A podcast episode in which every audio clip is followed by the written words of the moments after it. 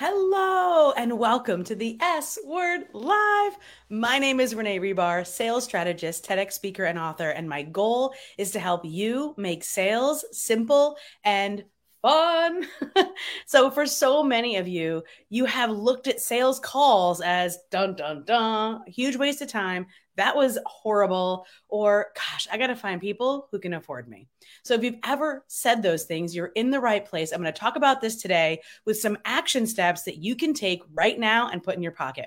So, if you have not come to the S Word Live before, this is a weekly live show that I broadcast for you so that you don't struggle anymore so that you can find the income that you're looking for so that you find that intersection of joy and profit and so my goal today with you is to break it down. So this is coming from an experience I just had with an amazing business coach. She is a strategist. She is certified. She's taken life coach certifications, business coach certifications, physical trainer certifications, travel certifications. If there's a certification, she's in and she is well qualified. Add to that her 30 years of experience.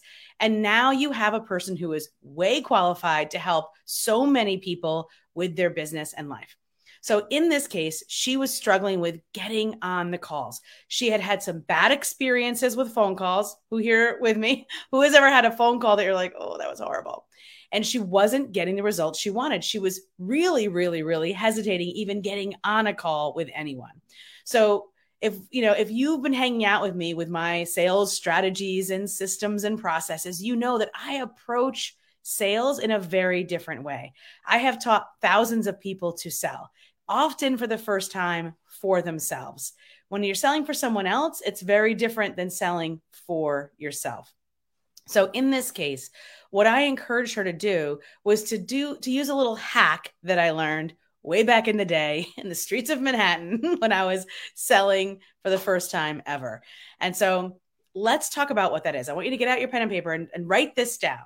So when you get on a sales call, what do you expect to happen? Let that be number one. So when I did this work with her, she ex- she wrote down all these negative things. She was like, "I expect this. I expect them to say I can't afford you. I expect them to say that's crazy.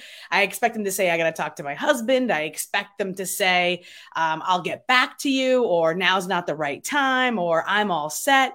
So the first thing I had her do was write down what she expected the next thing I had her do was say, well, what if, and it was what if, what if they said, this is phenomenal. I would love to do this. This is great. Let, I want to hear more. When can we start? Can I get you know, one for my sister also? So she had never thought of those possibilities before.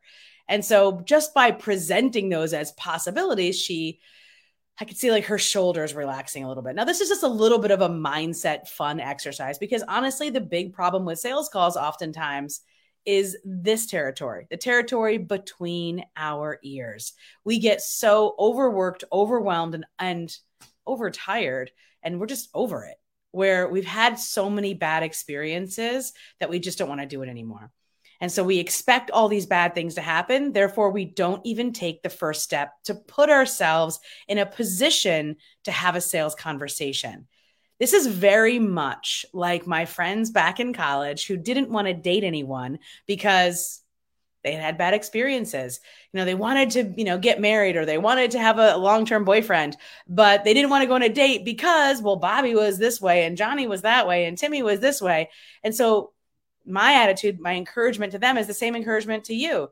How about this? How about instead of one, you know, wanting to get married or wanting to get a long term boyfriend? So, in this case, with this particular coach, instead of wanting to sign someone to a 12 month program that will really truly transform their life and business, how about we just go for a coffee date?